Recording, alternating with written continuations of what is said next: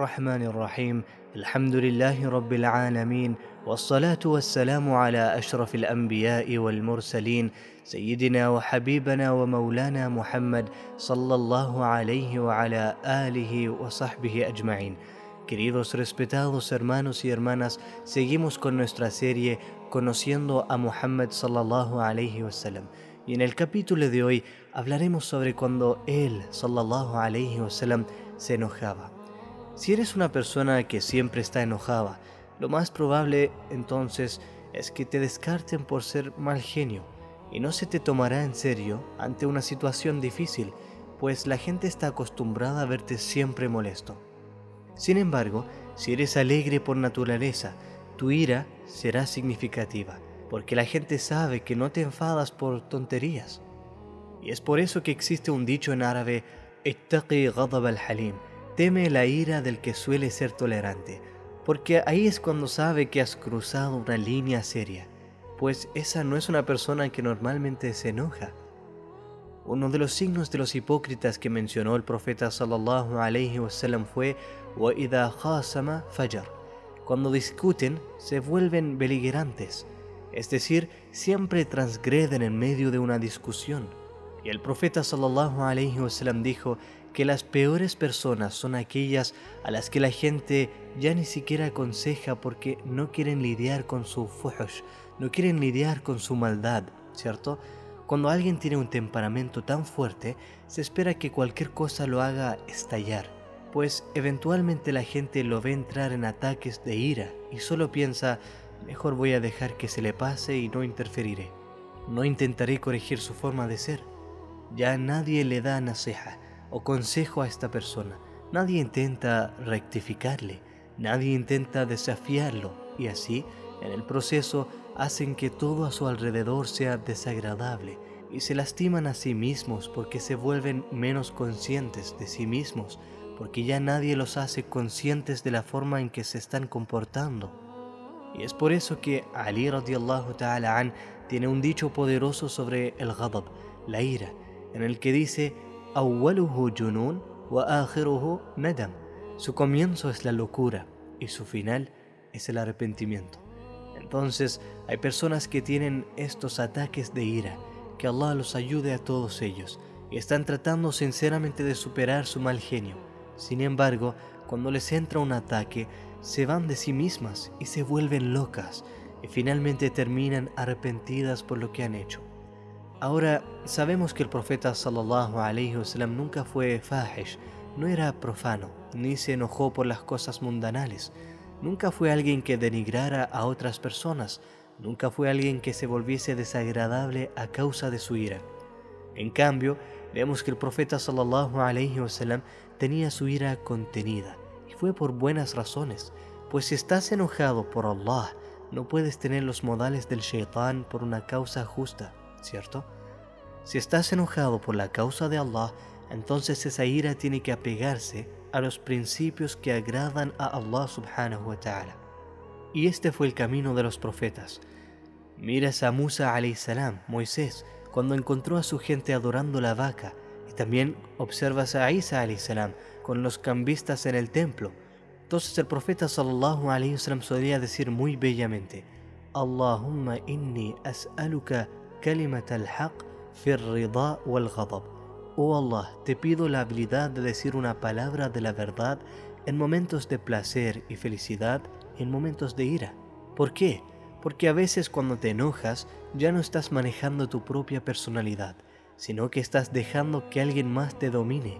Y los profetas salam te están recordando, vuelvan a la verdad, regresen al haq, porque de eso se supone que se trata en primer lugar, y es así como el profeta sallallahu alaihi wasallam se basó a sí mismo.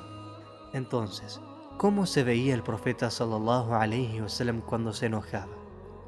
Aisha radiallahu ta'ala anha dijo: "Waman taqama li nafsi", nunca se enojó por sí mismo, alayhi salatu wasalam, illa an tunzaqa hurmat Allah azza excepto si se violaban las prohibiciones de Allah subhanahu wa ta'ala.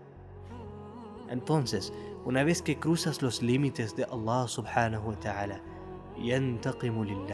el profeta se enojaría por Allah y eso puede ser muy difícil de ver en el profeta sallallahu alaihi wasallam porque de nuevo no era su norma.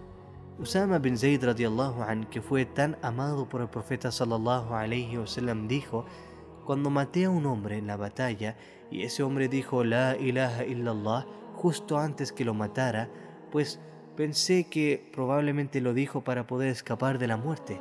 Se lo conté luego al profeta sallallahu alaihi wasallam y él se enojó tanto conmigo que me dijo, ¿revisaste su corazón, oh Usama? El profeta sallallahu alaihi wasallam estaba tan enojado conmigo que deseaba no haberme hecho musulmán antes de ese día, lo que significaba que desearía haber podido tomar la shahada ese día y acabar con todo lo que había pasado antes. Hay una historia de los jóvenes que vinieron a la casa del profeta sallallahu alaihi wasallam para preguntar sobre sus hábitos y cuando encontraron que el profeta sallallahu alaihi wasallam a veces dormía o intimidaba con sus esposas en la noche o que comía y no ayunaba todos los días, estos tres jóvenes se alejaron y dijeron, bueno, él es el profeta de Allah, así que tenemos que hacer más que él. Así que tomaron juramento entre ellos diciendo, Voy a ayunar y no romper mi ayuno. Me quedaré despierto toda la noche y rezaré, para así no casarme porque la intimidad es de alguna manera una tentación. Y cuando el profeta sallallahu alaihi wasallam se enteró de esto, estaba muy molesto. Él dijo, ¿quiénes son estas personas? Y luego les dijo con ira sallallahu alaihi wasallam, miren, soy el profeta de Allah, nadie me va a superar en religiosidad pero observo la oración y luego duermo, observo el ayuno y luego lo rompo, y tengo intimidad con mis cónyuges, y cualquiera que se aleje de mi sunna no es de los míos. Entonces, esta es la forma en que el profeta sallallahu alaihi wasallam se molestaba con la gente que se excedió en los límites propuestos por Allah subhanahu wa ta'ala y exponían a corromper o contaminar la religión en primer lugar. Ahora bien, el profeta sallallahu alaihi wasallam Tampoco toleraba que las personas menospreciaran a los demás, porque esa también es la santidad de Allah subhanahu wa ta'ala. Pues Allah ha santificado la dignidad y el honor de sus hermanos y hermanas. Y así, cuando el profeta sallallahu alayhi wasallam ve a los compañeros y se burlan de las piernas de Abdullah ibn Mas'ud radiallahu ta'ala an por su delgadez, Rasulullah sallallahu alayhi wasallam se enojaba mucho y lo defendía y decía te estás riendo de esas dos piernas y he visto cada una de ellas del tamaño de la montaña de Uhud en el día del juicio. Esas eran piernas de honor a la vista de Allah subhanahu wa ta'ala. O la famosa historia de Abu Dhar radiallahu an diciendo, Ibn Sauda, tú, hijo de una mujer negra, el profeta sallallahu alayhi reprendió a Abu Dhar radiallahu an, ¿lo insultaste usando a su madre? ¿Eres una persona que todavía mantiene rasgos de los días de ignorancia dentro de ti? Entonces, ese es también el profeta sallallahu alayhi wasallam, quien ve que los límites sagrados de Allah han sido cruzados. Pero subhanallah, es realmente interesante que Aisha radiallahu anha narró un momento en que el profeta sallallahu alayhi wasallam se molestó mucho, mucho, mucho. Ella dijo, fue con respecto a Khadija radiallahu anha el profeta solía siempre mencionar a Khadija como si, como si no hubiera nadie más en el mundo como Khadija. Y en ese momento, ella ya había fallecido y Aisha radiallahu an ni siquiera la conoció. Pero él sallallahu alayhi wasallam la amaba tanto que cada vez que podía la mencionaba. Entonces Aisha radiallahu an dijo, un día le dije al profeta sallallahu alayhi wasallam mientras mencionaba a Khadija, ¿Por qué estás atrapado en una anciana desdentada de Quraysh? Allahu khayran minha, siendo que Allah te ha dado algo mejor que ella. Y ella sabía que había cruzado la línea. Entonces observó cómo el profeta sallallahu alaihi wasallam se levantó de su asiento y se puso rojo, y esa vena de su frente se remarcó y parecía que su cabello se erizó por lo molesto que estaba y por lo que ella había dicho sobre Khadija radiallahu an, Rasulullah sallallahu alayhi wasallam la miró y le dijo, juro que Allah no me ha dado algo mejor que ella. Y comenzó a decir sallallahu alayhi wasallam, amanat bi id kafarat bi an-nas. Ella creyó en mí cuando otros no creyeron en mí. Me consideró veraz y otros me llamaron mentiroso.